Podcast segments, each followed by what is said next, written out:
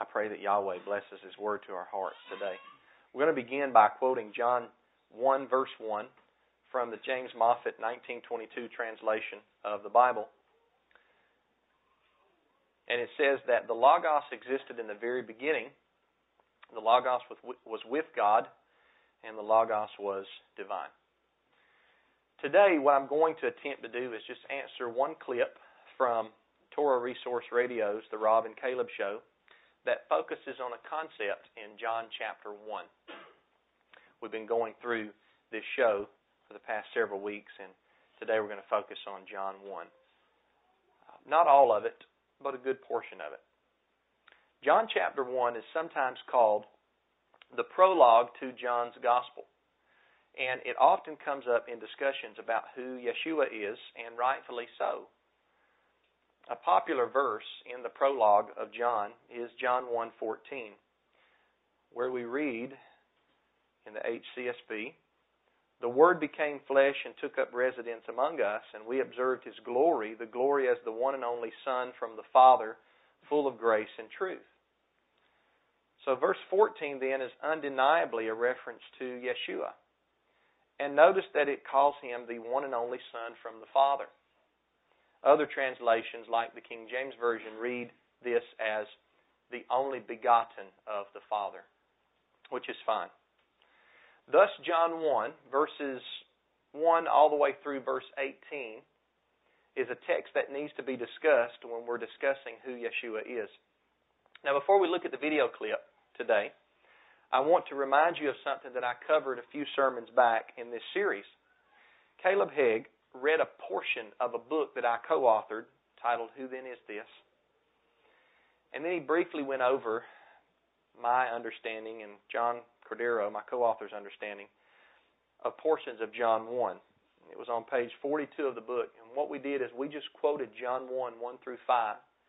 And then we stated the following. John and I wrote this, quote, "Aside from the obvious problems of how to translate God, we have a problem of how to understand the Word. Since verse 14 says, 'And the Word was made flesh,' and since Revelation 19:13 says, 'Yeshua will be called the Word of Yahweh,' the translators imposed their own understanding into the translation. They understood the Word to refer to Yeshua, therefore having to translate the Greek word autou into English as Him. According to the Greek lexicon of Strong's Exhaustive Concordance, word is a translation of the Greek word logos, meaning something said, including the thought. It refers to Yahweh's spoken word, not to a person who is called the Word. Yahweh's word is an it, not a him. Verse 3 should read, 'All things were made through it, and without it was not anything made that was made.' That is how it is translated in the Emphatic Diaglott, as well as in several other English translations that preceded the King James Version."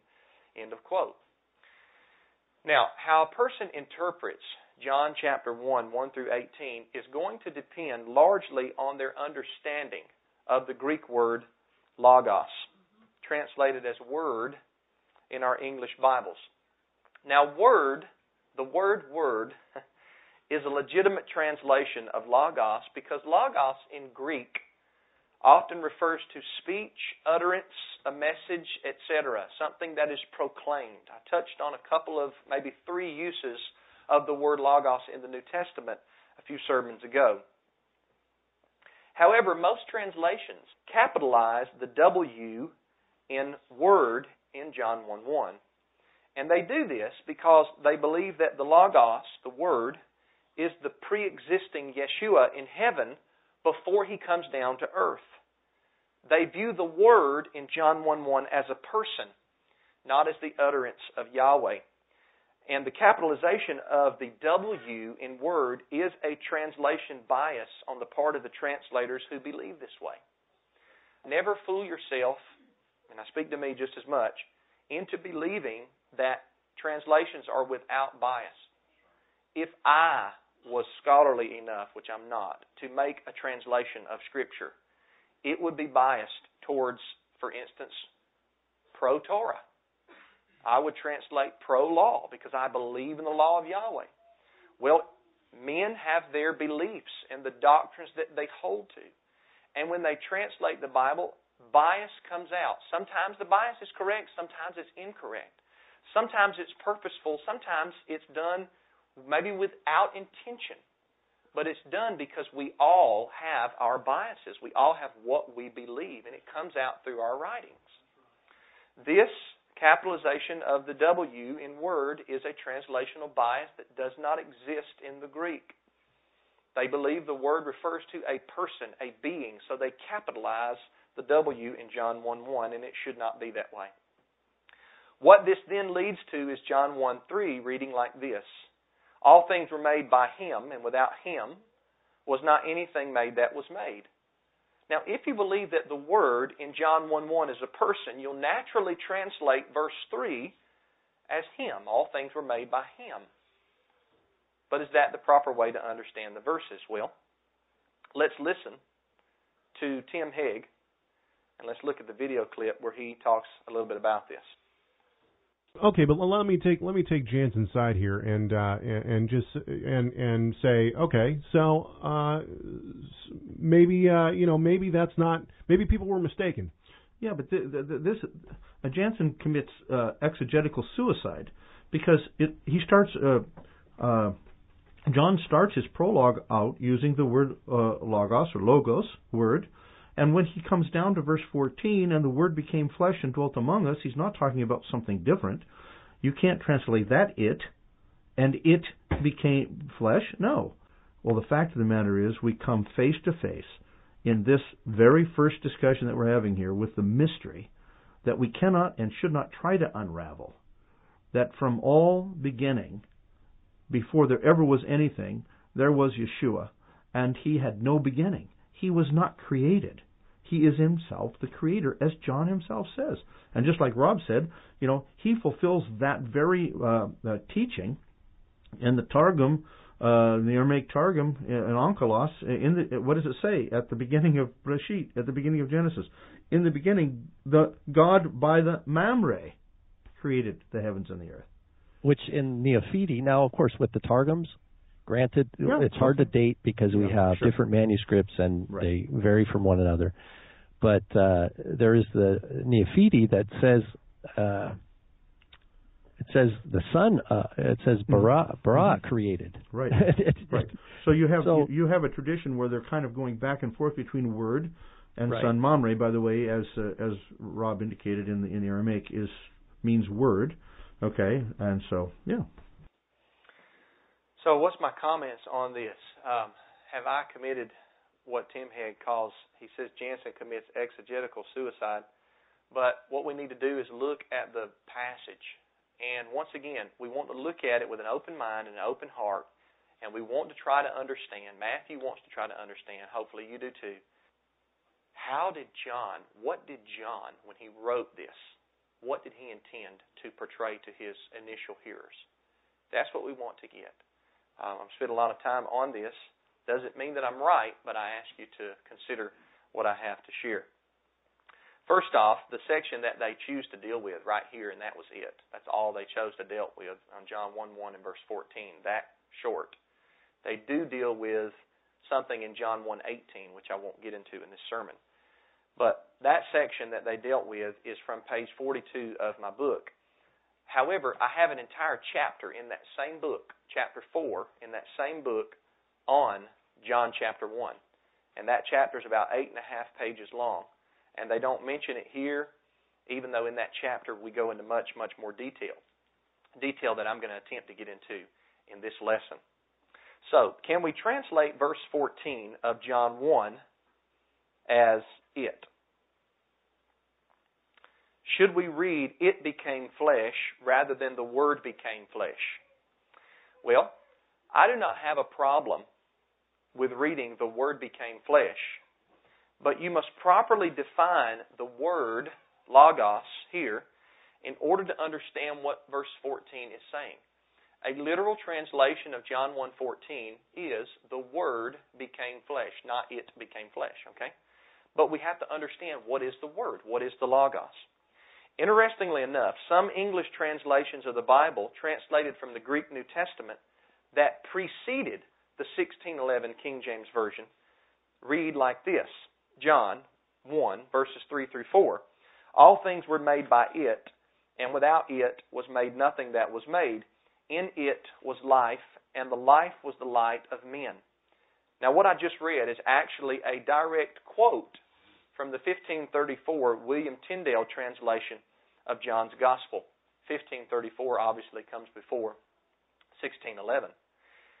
You'll find the same reading, or a very similar reading, with the word it in the 1537 Matthew's Bible, the 1539 Great Bible, the 1560 Geneva Bible, and the 1568 Bishop's Bible. They'll all say, basically, all things were made by it, and without it was made nothing that was made, in those English Bibles.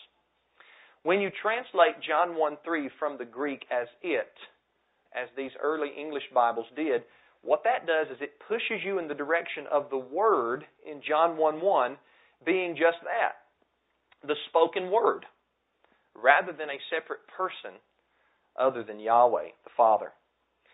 Now, it is certainly acceptable to translate John 1:3 as all things were made by it.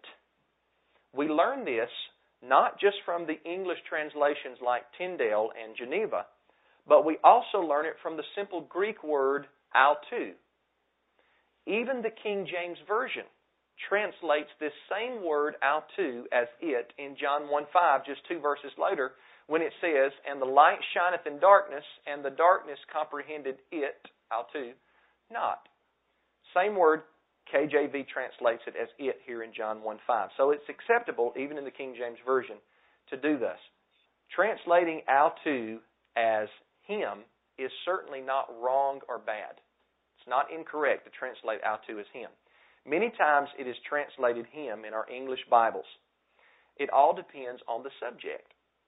Here in John 1, it all depends on whether you view the Word in John 1:1 as a person or as the spoken Word. That's what it depends on. So I have to ask this question. It seems simple, but it's very important in this lesson. How did the creation come into being? We know that Yahweh is the Creator. That's a fact that no one who believes the Bible is going to argue with. How did Yahweh cause creation to come into existence? It's very simple. Genesis 1:1-3 reads like this. "In the beginning, God created the heavens and the earth. Now the earth was formless and empty. Darkness covered the surface of the watery depths, and the Spirit of God was hovering over the surface of the waters. Then God said, 'Let there be light,' and there was light." Now, if you pick up your Bible and you're reading your Bible beginning in Genesis, and you read these verses to start off, Genesis 1:1-3, I think it's safe to say that you will see from this one person creating and one person speaking. Now, this is not to say that as you continue reading, your understanding will not grow fuller. As we continue to read through the Scriptures, our understanding will grow. It will become more full. But any later material that you read will not contradict previous material that you have already read. That's right. You see what I'm saying? So here in Genesis 1, God, or Elohim, spoke light into existence. If you keep reading through Genesis 1, you'll see the phrase, "Elohim said." Elohim said, "Let the waters bring forth." Elohim said, "Let this happen." And then it was done, and it was good. Now, as you continue in your Bible reading, and you get past Genesis, you eventually get to the book of Psalms. And I want you to notice how the psalmist David describes creation in Psalm 33:6-9. It says this, "The heavens were made by the word of Yahweh." Now, I want you to ask yourself, when you read that, "The heavens were made by the word of Yahweh," is that word of Yahweh a separate person from Yahweh? Ask yourself that question. Continuing on in verse 6, "And all the stars by the breath of his mouth. He gathers the waters of the sea into a heap. He puts the depths into storehouses. Let the whole earth tremble before Yahweh. Let all the inhabitants of the world stand in awe of him."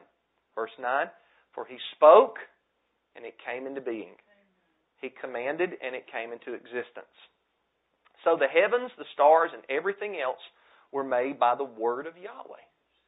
Perfectly lines up with Genesis 1:3, "And God said," Elohim said, "Let there be light." You might venture your mind now to John 1 again. In the beginning was the Word. Yahweh commanded and existence took place. And Psalm 33 verse 6 in the Septuagint actually uses the Greek word logos. The heavens were made by the logos, the Word of Yahweh. Same Greek word as John 1.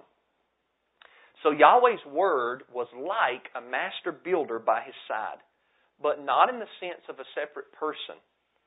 It was the Word of Yahweh that was said to be with God in the beginning in John 1:1. In the beginning was the Word, and the Word was with God. John 1:1a and b. Now today, we don't normally speak of our Word as something that's with us. But the Hebrews did speak in this way. And it's okay to speak this way now. It's just not our English verbiage or our lingo that we use today. I want you to consider a couple texts from the Old Testament book of Job as we continue to read through the Bible here. The first one is Job 10:13, and it says this. Job speaks of Yahweh, and he says, "And these things hast thou hid in thine heart. I know that this is with thee."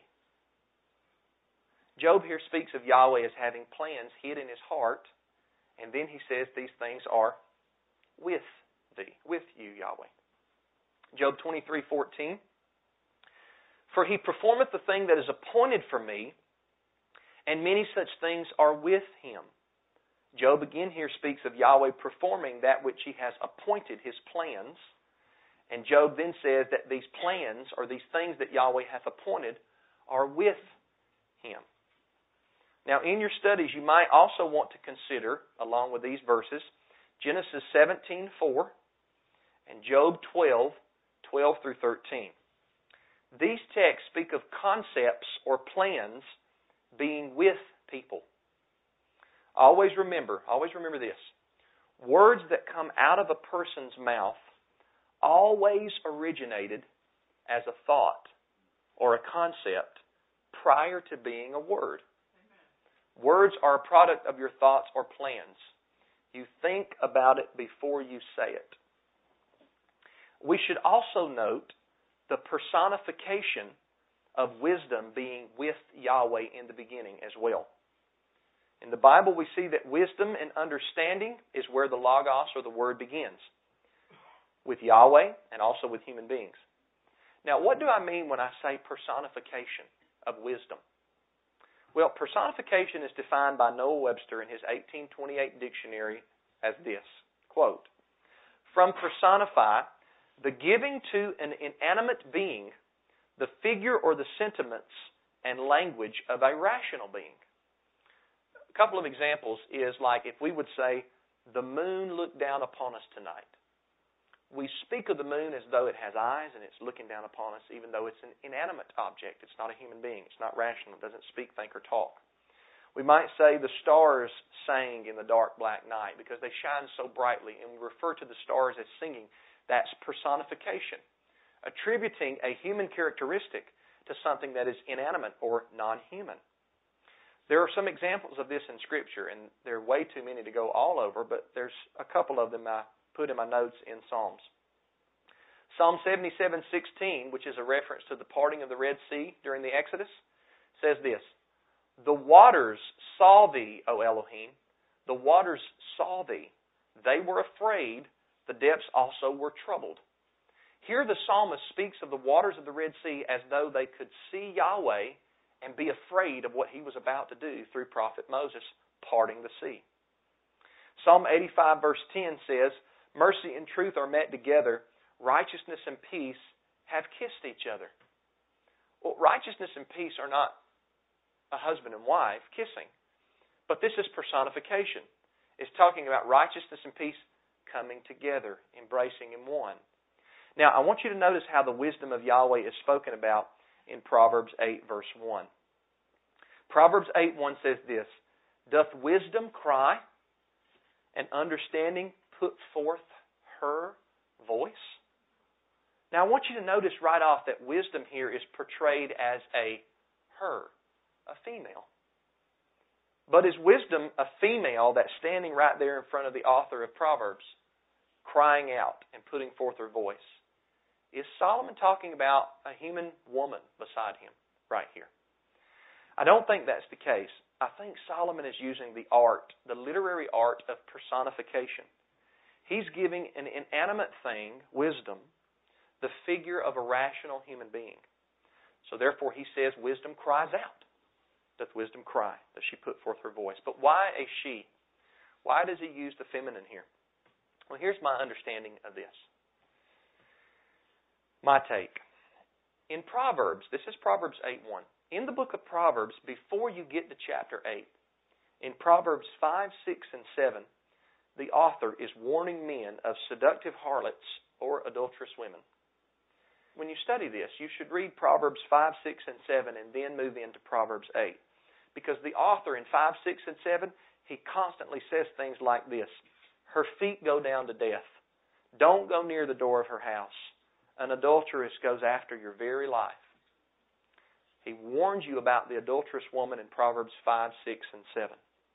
Well, here in Proverbs 8, the author contrasts the adulterous woman in 5, 6, and 7 with the woman that us men of Israel are to pursue, and that is Lady Wisdom, who is referred to in the feminine as a she, I believe, in contrast to who we're not to pursue in Proverbs 5, 6, and 7. It's not an actual lady per se, but wisdom personified as a she. Now, I want to continue reading some further verses in Proverbs 8 about wisdom, because after verse 1, if you continue to read down, starting at verse 22 in Proverbs 8, you see the author speak about wisdom in a very high, lofty manner. Listen to what he says. Yahweh possessed me, that's wisdom, verse 1, in the beginning of his way, before his works of old. I was set up from everlasting, from the beginning or ever the earth was. When there was no depths, I was brought forth. When there were no fountains abounding with water. Before the mountains were settled, before the hills was I brought forth. While as yet he had not made the earth, nor the fields, nor the highest part of the dust of the world. When he prepared the heavens, I was there. When he set a compass upon the face of the depth. When he established the clouds above. When he strengthened the fountains of the deep. When he gave to the sea his decree that the waters should not pass his commandment. When he appointed the foundations of the earth, then I was by him, as one brought up with him. And I was daily his delight, rejoicing always before him. Now, what we see in Proverbs 8 is a deep personification of Lady Wisdom. Notice what Proverbs 8:12 before this says about wisdom, same chapter. It says, I, wisdom, dwell with prudence and find out knowledge of witty inventions. Now, is wisdom here an actual woman that lives with another woman named Prudence? I, wisdom, dwell or live with prudence. No. I think most of us can see that. It's two attributes being personified. Usually when a man has wisdom, he's also a man that has prudence. I, wisdom, dwell with prudence. We have two attributes personified in one verse. But the language of Proverbs 8 is so personal that it has led many of the early church fathers, as they're called, in the first centuries A.D., to conclude that Proverbs 8 is actually talking about Yeshua as a pre-existing spirit being that was with Father Yahweh. If you ever are in your pajamas on Saturday morning and you hear a knock on the door, there is a probably 50 to 60% chance that it might be a Jehovah's Witness. One came to my door this past week, Friday morning. Well, if you ask Jehovah's Witnesses, who are not Trinitarians, but they are Arians in their Christology, they believe that Jesus, as they call him, pre-existed his human life. But they believe that Yahweh, or Jehovah, created Jesus before he created everything else. One of the passages they would go to try to prove that, would be Proverbs 8. Proverbs 8, verse 30, they might quote the New American Standard Bible where it says, Then I was beside him as a master workman, and I was daily his delight, rejoicing always before him. The personification is so deep of wisdom and knowledge and understanding in Proverbs 8 that it has led many throughout church history to believe that Proverbs 8 is a reference to the pre-incarnate Christ, as they say.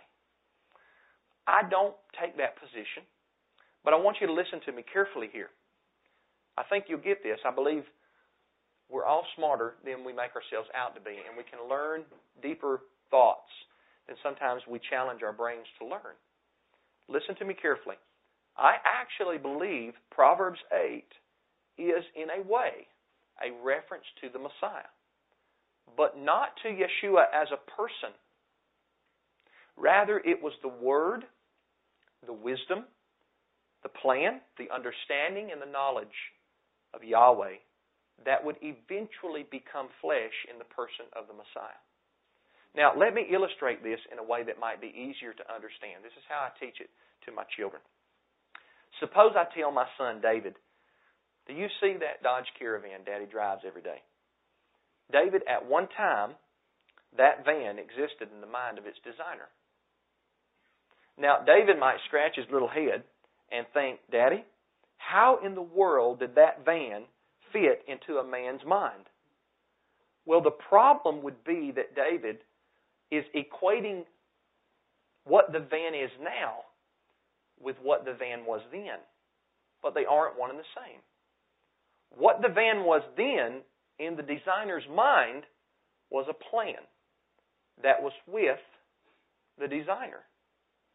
He thought it up, every button, every piece of frame, every seat belt, every light, and then that designer, he talked about it, and eventually he drew it out on paper in a blueprint. Well, the intellect and the wisdom of the designer developed the van into a blueprint, and eventually that plan, that intellect, and that wisdom in the designer's mind that was with the designer took on the shape and the actuality of a van to drive down the road. The plan, the blueprints, became reality. I've used Brother Jerry Kendall to illustrate this in witnessing about this passage of Scripture. Brother Jerry Kendall has got a lot of years under his belt in carpentry. He's a good carpenter. And if he builds something for you, it's going to be quality. Okay? Now, after Brother Jerry Kendall, let's say he wants you want him to build you a barn or something, a little 10-by-10 shed, a barn. And he says, okay, and you agree on it. And he comes out there and he builds that barn. And he gets through, and he brings me out there. I'm the one that wants the barn to be built. And he brings me out there, and he's excited because of his craftsmanship, and he's taken a lot of time, and he's built that barn for Brother Matthew. And I walk into that barn. I open the door, and I walk into that barn, and I look around, and I say, whew, this is you, Brother Jerry Kendall. This is it. I can see your craftsmanship here. Well, that doesn't mean that the building that Brother Jerry built is a one-to-one equation with Brother Jerry. But it's the reality of his skill, his wisdom, his plans, and his thoughts made into a barn. That's how I illustrate it to help people maybe understand. What the plan became, in that case and in the case of the van, is not a one-to-one correspondence to what the plan once was. Just as the van existed in the mind of its designer, Yeshua existed in the mind of Yahweh, and thus was with Yahweh in the beginning, but not as a separate person, rather as the Logos, the Word, the wisdom, the knowledge, the understanding, the plan. Yeshua of Nazareth is what the wisdom, understanding, plan, and Word of Yahweh became. In John chapter 1, Yeshua actually doesn't come on the scene until verse 14, where it says, and the Word, the Logos, Word, plan, wisdom, knowledge, understanding, became flesh. It wasn't Yeshua the person that existed with Yahweh as a finished product, so to speak, but as a plan that would eventually take on reality. Now, this makes sense, and this is why John 1:1 says, in the beginning was the Logos.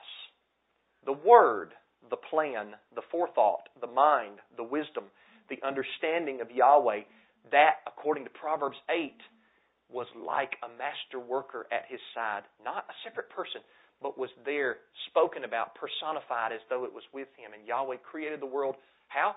By his wisdom. If you'll notice in the clip earlier that we showed from Torah Resource Radio, they mentioned Aramaic Targums. An Aramaic Targum is a paraphrase of the Hebrew Bible that was written anciently by people who spoke and wrote Aramaic. A lot of times when you read the Aramaic Targums or the explanations of the Hebrew Scriptures, they'll give you more insight and they'll develop your understanding on what the original meaning of the Old Testament was. Well, in Genesis 1, verse 1, Rob is actually incorrect. And you don't have to take my word for it, but Targum Neofiti that he mentions is an Aramaic Targum, and there's been other people that have made this mistake. That Targum does not say the Son created, or like another pastor once said, the firstborn created. It doesn't say anything like that.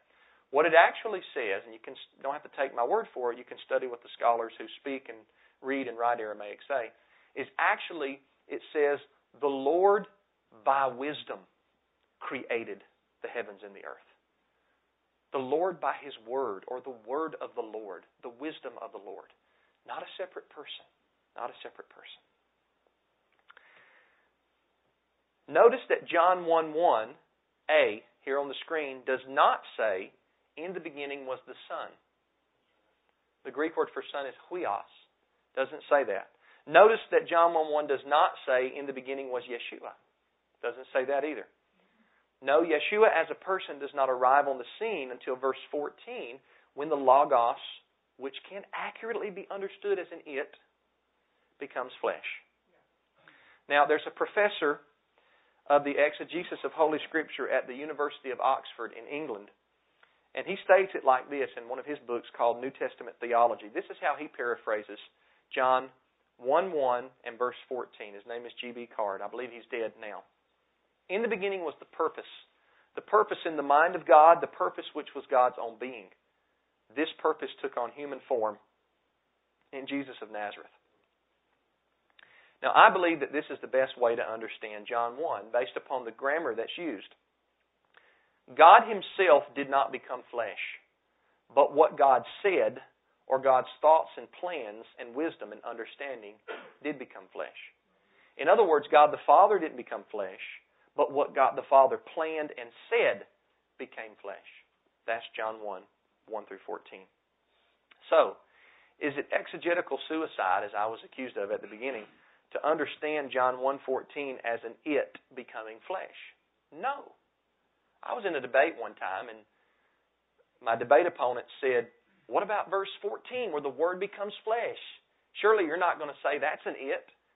Well, I actually am going to say that that is an it, because the Word in verse 14 is no different than the Word in verse 1. And it's not a person. It's Yahweh's spoken Word. God said, by the Word of Yahweh the heavens were made. Wisdom was there with Him in the beginning. All of that became flesh in the person of Yeshua. I like to explain it also as the Torah, because we know that the Torah, the law of Yahweh, is the wisdom of Yahweh. It is the knowledge of Yahweh placed down into law form. And I have no problem understanding John 1:14 as the Torah becoming flesh. Yeshua, when He walked, is the visible manifestation of the knowledge of Yahweh that He wrote down or had written down, inspired in His law.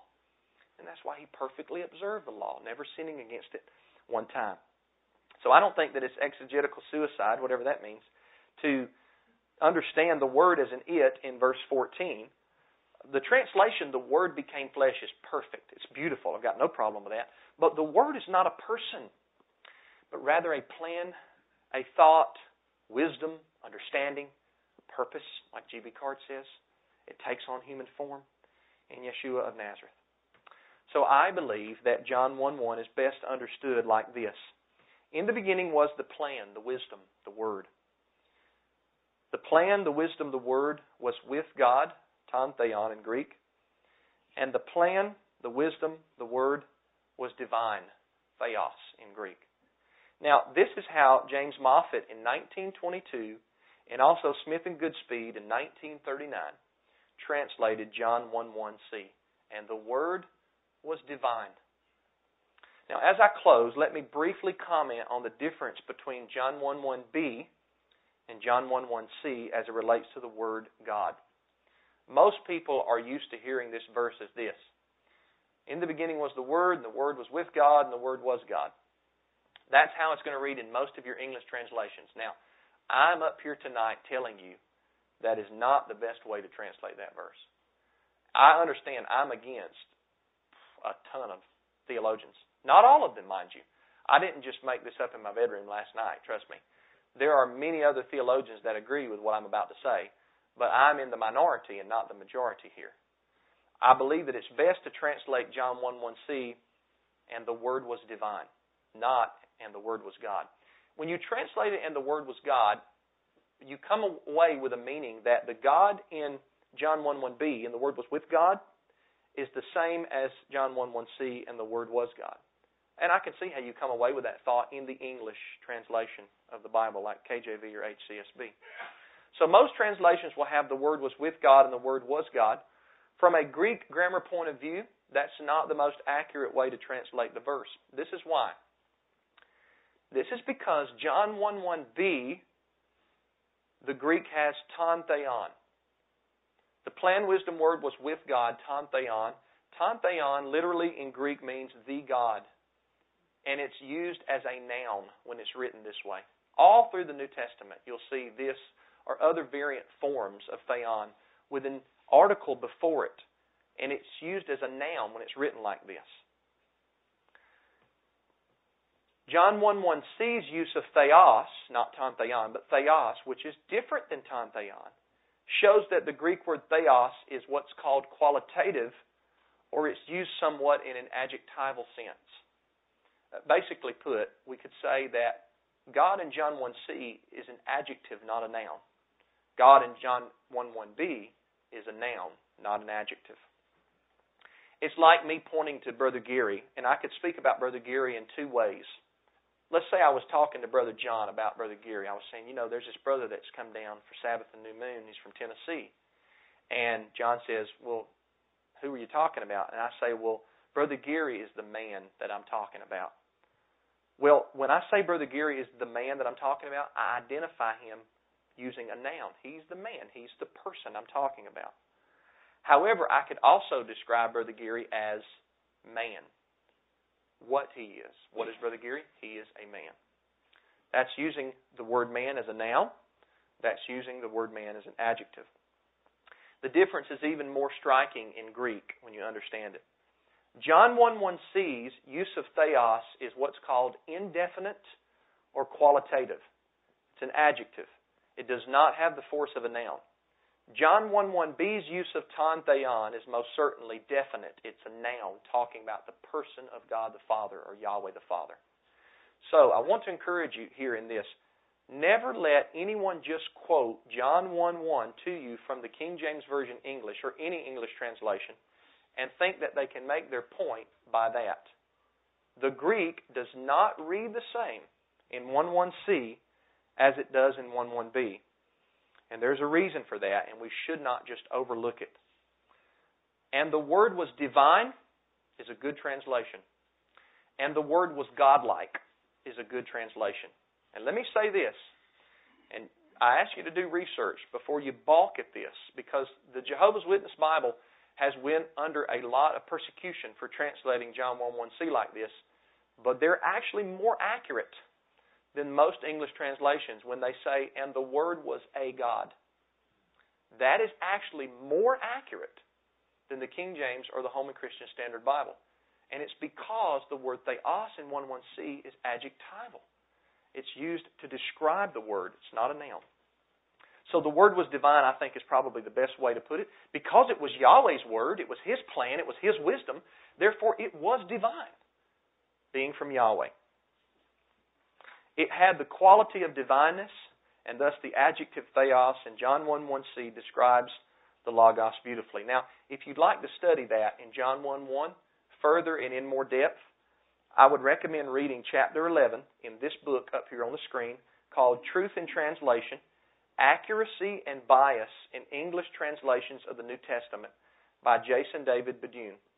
He's a Greek scholar at the University of Arizona, and he can explain in much more detail what I've briefly tried to explain here about John 1:1. So hopefully you've learned some things tonight. I know that I did in putting this lesson together, and I know that I have a lot more yet to learn as I get more into our Father's Word. So next time I talk about this, I'm not going to talk about this on the new moon. I'm going to teach about something else. But next time I do teach on this, we'll get into a textual variant in John 1, verse 18. These are the kind of things that get me excited. So we should get excited about Yahweh's Word, understanding it, and not just reading it and then not meditating and concentrating on it. The righteous man meditates on it, what? Day and night, day and night. Let's stand and close in a word of prayer. Almighty Yahweh, thank you again for another opportunity to teach your word. I love you. I love your word, and I love your Son. Father Yahweh, continue to help me and my understanding of your word, specifically in John chapter 1. I think that it can never be exhausted enough, and we should get into it every day, part of your word every day. Father, I pray that this message would not fall on deaf ears tonight. I pray, Father Yahweh, that people would go back and do their own study and not believe me just because I said it, but do their own research and their own study and look at all the materials and angles, and because there's so many angles to look at it from. And I pray that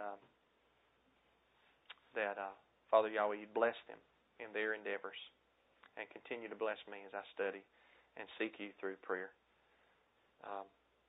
Father Yahweh, you said that if we ask, we shall receive. If we knock, the door will be open. If we seek, we'll find. And you're talking about the gifts of the Holy Spirit. And Father Yahweh, I ask you for more wisdom and understanding and knowledge in your word. Thank you for that, which you've given me so far, and I pray that it would never stop. I thank you for your Son. I thank you for what the Word became, Yeshua of Nazareth, the only begotten of the Father. It's through him I pray.